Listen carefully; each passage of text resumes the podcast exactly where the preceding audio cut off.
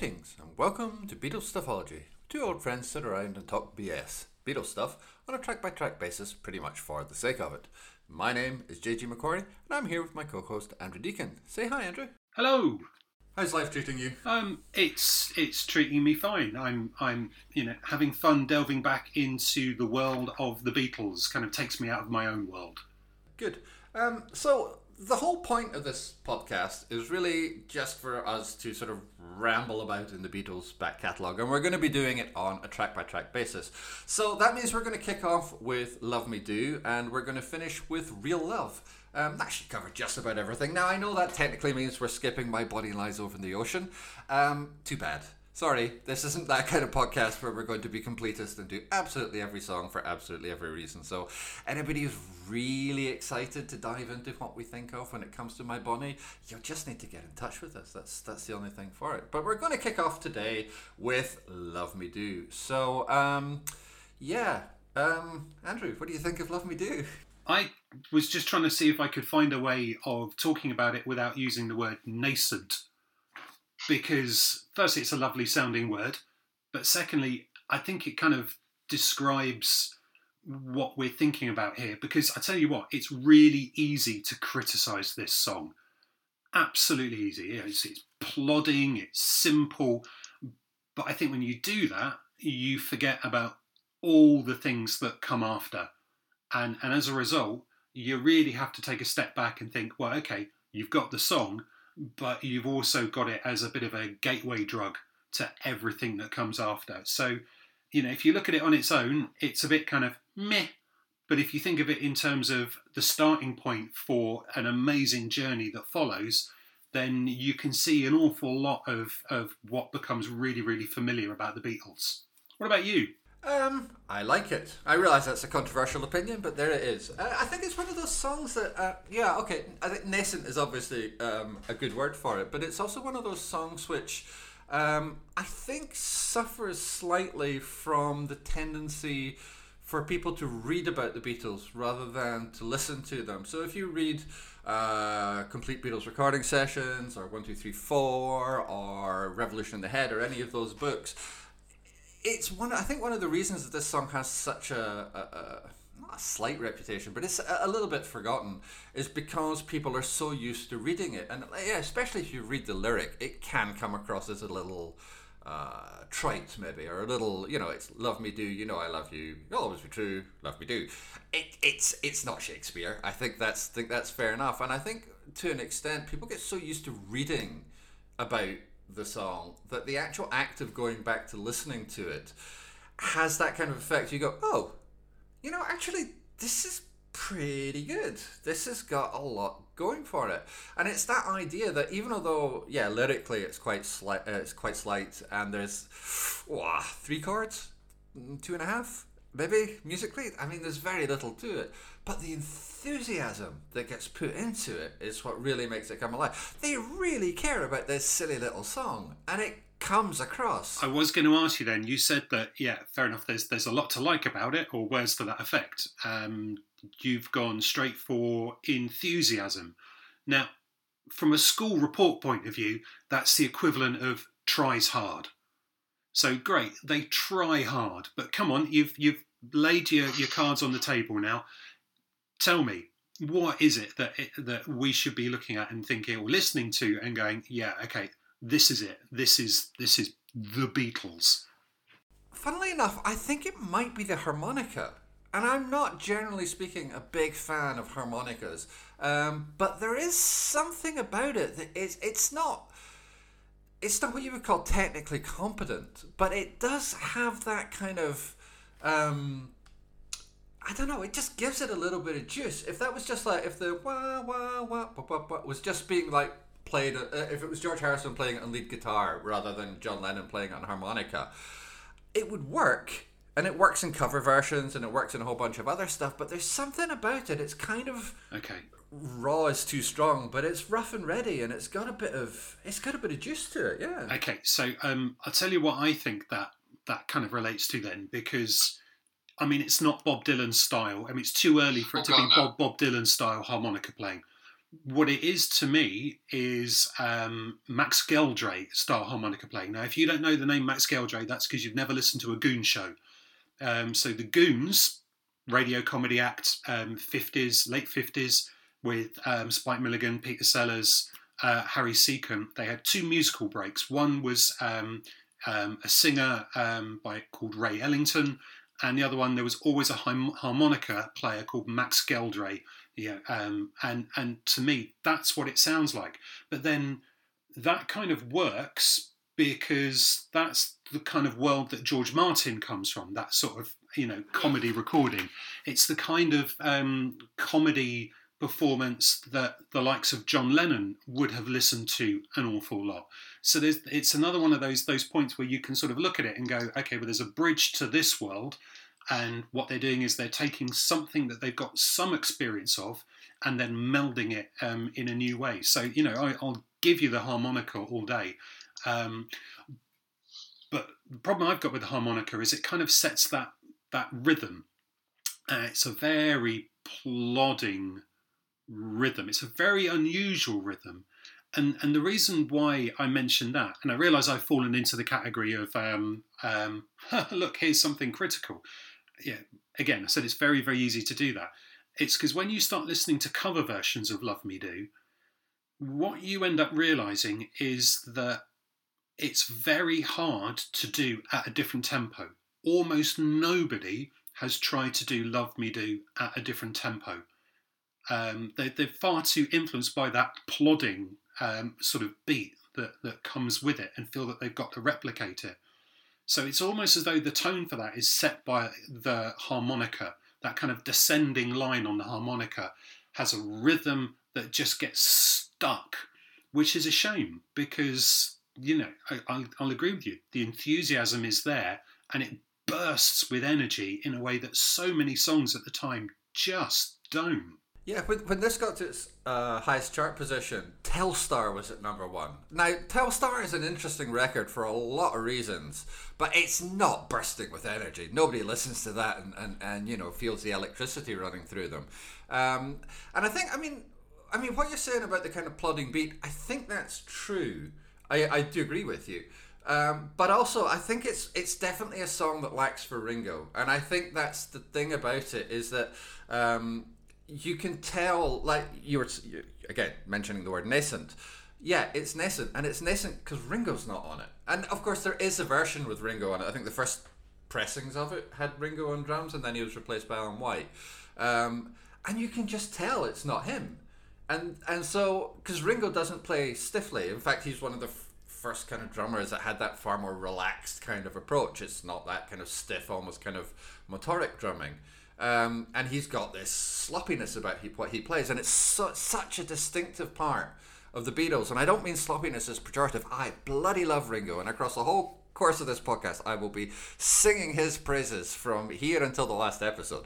But you can tell it's not him, and McCartney's struggling to lock in a little bit as well. It doesn't quite like it's got a good bouncy little bass line, and the bouncy bass line I think doesn't quite match with this slightly plodding kind of drummer.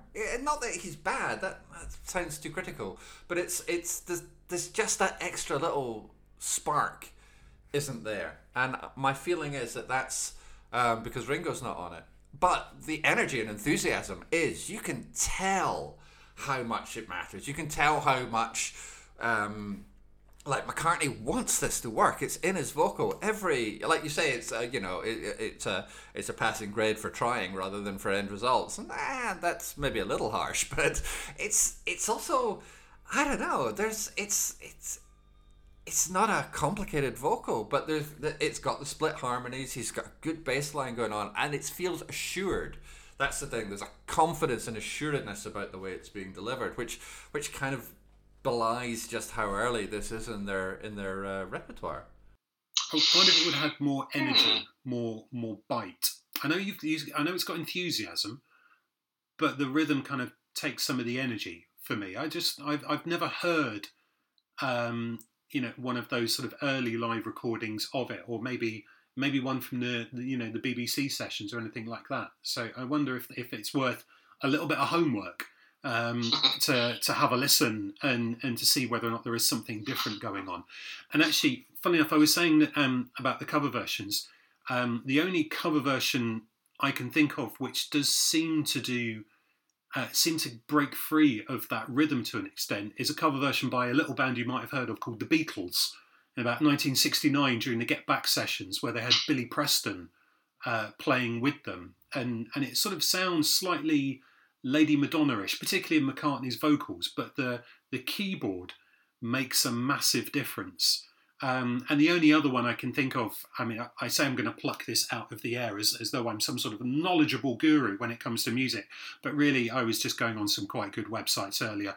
Um, you know, a Spanish band called Estéreo Typo, um, who who do a cover of it um, that's sort of reminiscent of Franz Ferdinand's "Do You Ever," which I thought was a really really clever observation. And then when I found the only um, you know, piece of writing I could find about the band, turns out that the guitarist goes by the name of Fran Fernandez.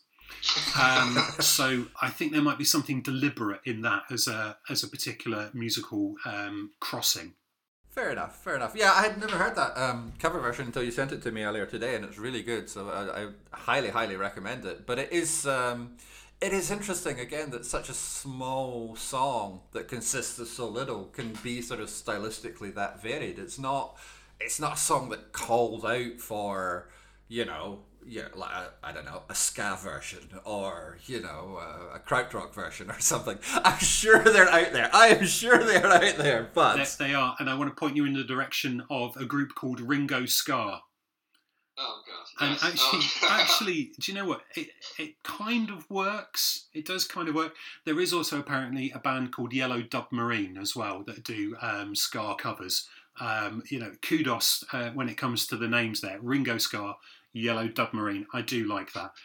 Yeah, no, you, you'll you'll never get anybody, uh, you never get any criticism from me for an atrocious pun. That will always be something that I will hold dear to my heart. Um, but even even although it can be done in that way, I still don't think it's screaming out for that. You know, um, and I mean, if you particularly if you contrast it with um, "P.S. I Love You," which is the B side, um, it does have a certain I don't know, joie de vivre about it. Like "P.S. I Love You" is a genuinely slight song. There's there's very little to it. It's it's kind of winsome. It's kind of uh, really sort of quite unremarkable. Um, and they're sequenced next to each other in the album as well, so the contrast really shows up. It's, it's hard to kind of get away from. And yeah, there is there is a spirit about "Love Me Do," which is, is somewhat lacking in, in "P.S. I Love You," despite the fact that they have the same author. They're covering broadly the same kind of territory, lyrically speaking. But it, it, "P.S. I Love You" just doesn't have the same the same energy to it. It doesn't it doesn't feel like it's got the same investment. Now, whether that's because they knew that um, "Love Me Do" was going to be the single, or because because I, I know they really pushed for it so that they didn't have to do that god awful Gerry and the Pacemakers song. How do you do it? Um, oh God, it's so bad.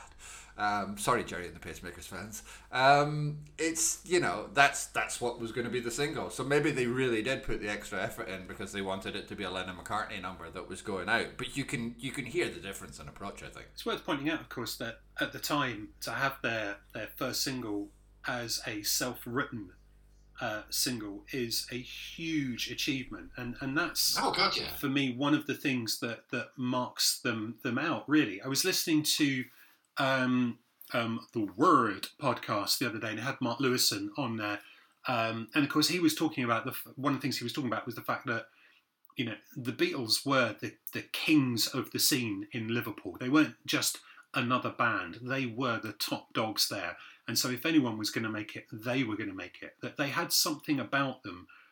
I mean, as well as having luck of being in the right place at the right time, meeting um, Brian, Ep- um, Brian Epstein at the, at the, right moment.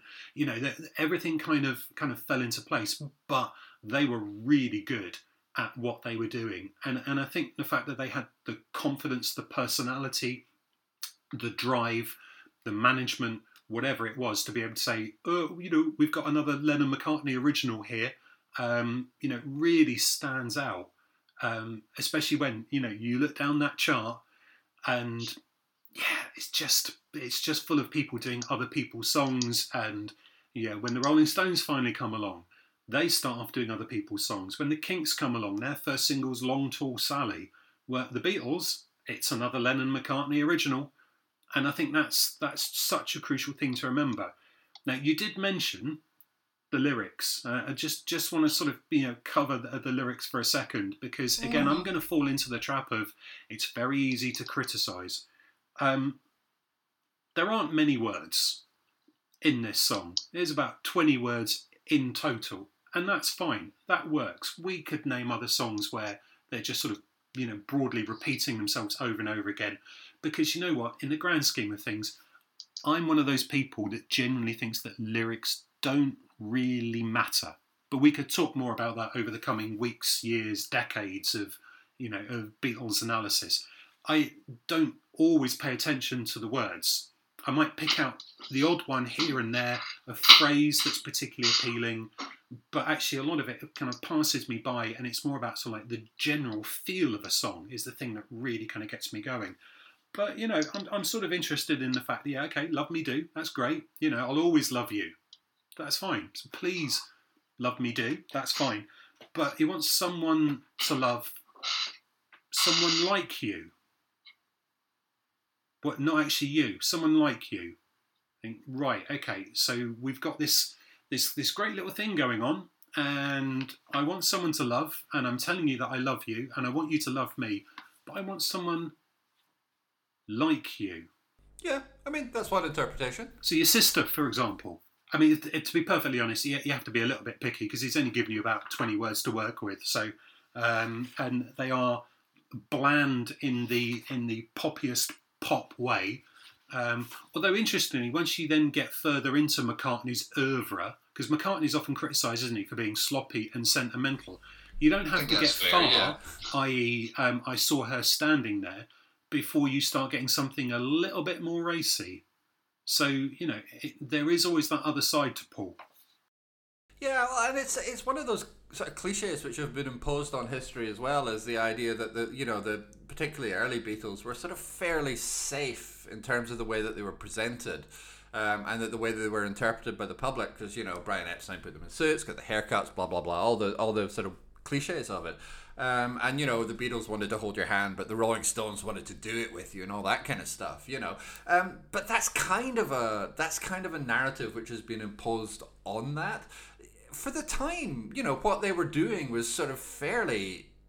I mean, racy is probably overstating it, but you know, it, it had impact. It, it wasn't just nice, safe. You know, again, you were talking about the charts there, but you know, like compare "Love Me Do" to the Locomotion or something like that, which was which was in the charts the same week, and it's you know, it, it's got it's certainly got a bit more a bit more kind of a sexual spark is overstating it, but it's got a bit more thrill to it for sure. But maybe also that's just clever marketing because you know some of the accounts of what they got up to in Hamburg, for example, and particular, particularly George. Uh, yes. George was um, um, um, energetic, I believe. I'm quite the ladies' man. Well, okay, fair enough. Thank you for making the metaphor blindingly obvious to everybody. um, but um, you know, they they had that cut and and thrust, which again let's let's gloss over that. But yeah. you know, so th- there was something going on there that was a little bit darker under the surface. Whatever the clean cut suits and the um, ooh love me do cheeky smile um, would suggest, there's there's certainly a band of um, of depth. Yes, well, and even the title, like "Love Me Do," it's not. Uh, when I say it's not grammatically correct, um, but it but that's kind of the point. It's it's it's a lyric which is uh, being delivered in the vernacular. It's like "love me do." It's not "please love me" or "be my baby" or kind of something like that. It's yeah, "love me do," and it's got a, that slightly vernacular feel to it. It's it's that again along with that slightly rough and ready harmonica or or that you know things like that. It gives it. It doesn't look edgy by now standards. Of course it doesn't, but you have to judge it against the fact that, you know, also in the charts that week was Mr. Acker Bilk. So, you know, relative standards and all that. And um, I'm not having to go at Acker Bilk, but, you know, relatively speaking, something like a title like Love Me Do is going to stand out. You know, it's it, it's it's not Send Me the Pillow You Dream On. It's it's it's there, yeah we we do need to be. I mean, a little. Mean, I think it's always good to look at the uh, what's in the charts, but of course, you know, there there is that. Um, I mean, you talk about a narrative being being imposed, or was it a cliche being imposed? Um, but there is always that sense that we remember things differently. So, if you're one of those people in the UK who um, have been watching um, Top of the Pops reruns on a Friday night on BBC Four, you'll know that even in some of the great years of, of you know, the, the, the early 80s, sort of 80, 81, 82, when there were some absolutely amazing songs in the chart, there were one hell of a lot of dross as well. And the dross sold a lot of records. Punk might have been a shot in the arm, breath of fresh air, blah, blah, blah, blah, blah, but it didn't sell many records. No, no, definitely not. And if you I, I, if you look at the sort of sixties overall, if you pull the Beatles out of it, most of the big sellers are extremely conservative.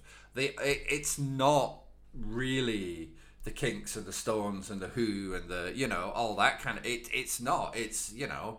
God help us, Rolf Harris and, and you know Cliff Richard and people like that. It's it's it's very conservative when you when you pull the Beatles out. But of course, that does require pulling the Beatles out, and that, that's kind of the point. Obviously, they're the they're the vanguard. They're the ones that are, are sort of leading that that sort of cultural thrust. But yeah, I mean, you're quite right, and uh, in a way. Sort of looking at it, that you know, it helps to prove Sturgeon's law, which is basically that you know ninety percent of everything is crap. Um, but it's finding the 10% that's finding the good stuff and you know the charts do bear that out um, for all that I might be making sort of snide asides about um, Mr. Acker Bilk, you know, this is also the year of, of Return to Sender. 1962 is when Return to Sender. It was just a great song. And, you know, Dinah Washington released Drinking Again, which is a great album. So this, there is plenty of good stuff out there, even if it's not all, you know, peaking at number one in the singles charts or whatever. And yeah, that's, that's, going to become kind of the ongoing story of the Beatles is where those two things kind of fold in together, where you do genuinely get good quality stuff and it genuinely shifts in the same sort of quantities that, that a lot of the dross would uh, previously have managed. And I think one of the, the key things in it is about this song is that it stands out in terms of quality compared to what was being released at the time. But it doesn't really stand out in quality in terms of some of the back catalogue of the Beatles and and to, no. to, sort of to give you you know um, perhaps some reasoning for that. And I'm, I'm talking a lot about cover versions at the moment but you know that's that's fine. You're the one that's got a little bit more musical knowledge than me so I'll, I'll focus on some of those those cultural aspects. There's been something like a hundred cover versions of um, of Love Me Do. But one of the problems with it if you then sort of start looking at them most of them seem to be by um, not people choosing to do Love Me Do because they they really like the song and can bring something new to it, but because they're doing some sort of tribute album or part of a tribute album to the the Beatles. It's so and so sings the Beatles.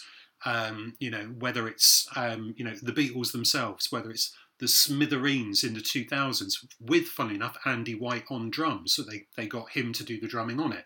Um, you know, and and you know, it's it's that sort of. Even Ringo Starr, God bless him, covered "Love Me Do" on on one of his later albums, and made it sound like a fifth-rate travelling Wilburys. You know, it's but it's not something where people go, do you know what? I can bring something to this because it's such a great song. It's a workaday song. You know, it's effective, but it's not something that you can really impose anything on because it's just so ah, structured. Maybe there's there's just yeah. too much rigidity to it. So it's it's one of those things people do because they're doing Beatles songs rather than because they want to do a cover of Love Me Do. Yeah, I think that's a I think that's a good observation, and I, like you say, I've got a bit more musical knowledge. What you mean is I can play guitar. I don't want people thinking you're suddenly going, going to start launching into a diatribe on on mixolydian scales or something, because that's no, that's not going to be the case at all. Um, yeah, it, it's it's. I mean, you said it stands out on "Please Please Me" though. There isn't a lot. "Please Please Me" is a funny old album, and I know we'll talk about about it more as we're kind of going forward. But like of the material that's on Please Please Me, it's noticeable that it's the Lennon McCartney songs which are basically the good ones and the cover versions which basically aren't. And they'll get better at that. I, I still think uh, the, the, the Beatles cover version of um, You Really Got a Hold of Me is as good as the Smokey Robinson version. It's different, but I think it's got its own kind of thing. I really, really rate it. I think they figured out how to do that kind of stuff very quickly. But I mean, you know, again, all the usual cliches about well, please, please me was recorded in a day and maybe having a bit more time, etc., etc. Um, but still, their own material on that album does kind of stand out in in a way that a lot of the other songs in that album don't. I don't think it's a bad album. I don't want to sound like I'm slacking it off. It's a Beatles album for goodness sake, but you know, it's it, yeah, it, it, it it's a weird song like that. It's it's just so obviously the start. That's the thing, and there's no like we know that's not a fair uh, sort of lens to view the song through, but it's almost impossible to view it through anything else. I'm going to make a comparison. I'm going to say if you if you listen to it on its own, it is a bad album. Okay, but I'll come back to the um, my favourite c word context. If you think about it contextually, then I mean it's it's awesome. There weren't really pop albums of this type at the time, and so doing what they did was astonishingly influential. So the comparative point here is, and this could be a comparison that may never have been made before. Um, never mind the bollocks. Here's the Sex Pistols, which is by all measures an awful album. If you listen to it now, it's like pub rock at its worst. It's just so repetitive and dull. And yet, think about it in relation to what was going on in the mid to late 1970s, and it's astonishing listen to Please Please Me, and there will be songs that we'll talk about where we would have stopped talking by this point. We're sort of about 30 minutes at the moment. We'll struggle to do five minutes on some of them. P.S. I Love You is an example because P.S. I Love You is a 30 second song that just gets repeated four times.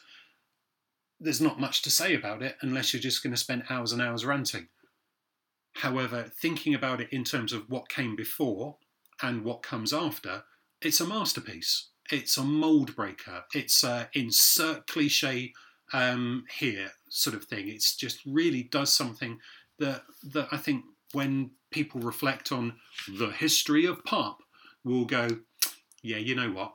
Even if we don't like all the songs on it, we really admire what it did. Yeah, yeah, I think that's probably true. And again, uh, sort of contextually in terms of albums, you know, Dean Martin's releasing an album in 1963. Frank Sinatra's releasing an album in 1963. Sammy Davis Jr. is releasing an, uh, an album in 1963. Um, I think, if I remember correctly, um, 1963 is also the year of I Left My Heart in San Francisco. It's so you know, that's that's the kind of that's the kind of stuff that was. Uh, and again, it seems easy to mock that stuff, but it's it's so easy to forget how many units it shifted. That stuff just you know you, you you couldn't not sell it, and and that's that's what it was up against, you know, and and for all that, uh, yeah, please please me is. Uh, is it my least favorite Beatles album? I don't know. It's very hard to have a least favorite Beatles album, but you know, still, yeah, contextually it works. It, it, it, it, it's a good enough album that it was also able to basically change everything because everything that come if that album had flopped, that was game over. It didn't it took off, and then we get with the Beatles, and then everything else just takes off from there. So, you know, it was good enough to work. Yep. Yep, you got me there. Yep. I'm I'm I'm out on Love Me Do. You know, it's one of those things. Yeah, it, I I'm sure we will find there'll be songs where we will just be able to sit here and and and go on for hours. But then, let's face it, there are writers who've gone on for hours about individual songs. Um, Love Me Do. Well, like it. Love it. Mm, don't know. And yeah, that's probably as uh, good a place as we're going to find to leave this one. So, um, okay, that's episode one. We've done it. Look at that. We've succeeded. I'm I'm impressed. That's our please please me. And I think we can probably leave it there for now. You can contact us at our email address, which is BeatlesStuffology at gmail.com. We're on Twitter at BeatlesStuffology and you can find more of my writing at www.jgmcquarney.scot. Please like, rate, review us on whatever podcatcher you're using so that more people can find the show. Next week, we are going to be covering the B side of Love Me Do, which means we are going to be talking about P.S. I Love You. And I hope you're going to join us for it. But until then, keep listening.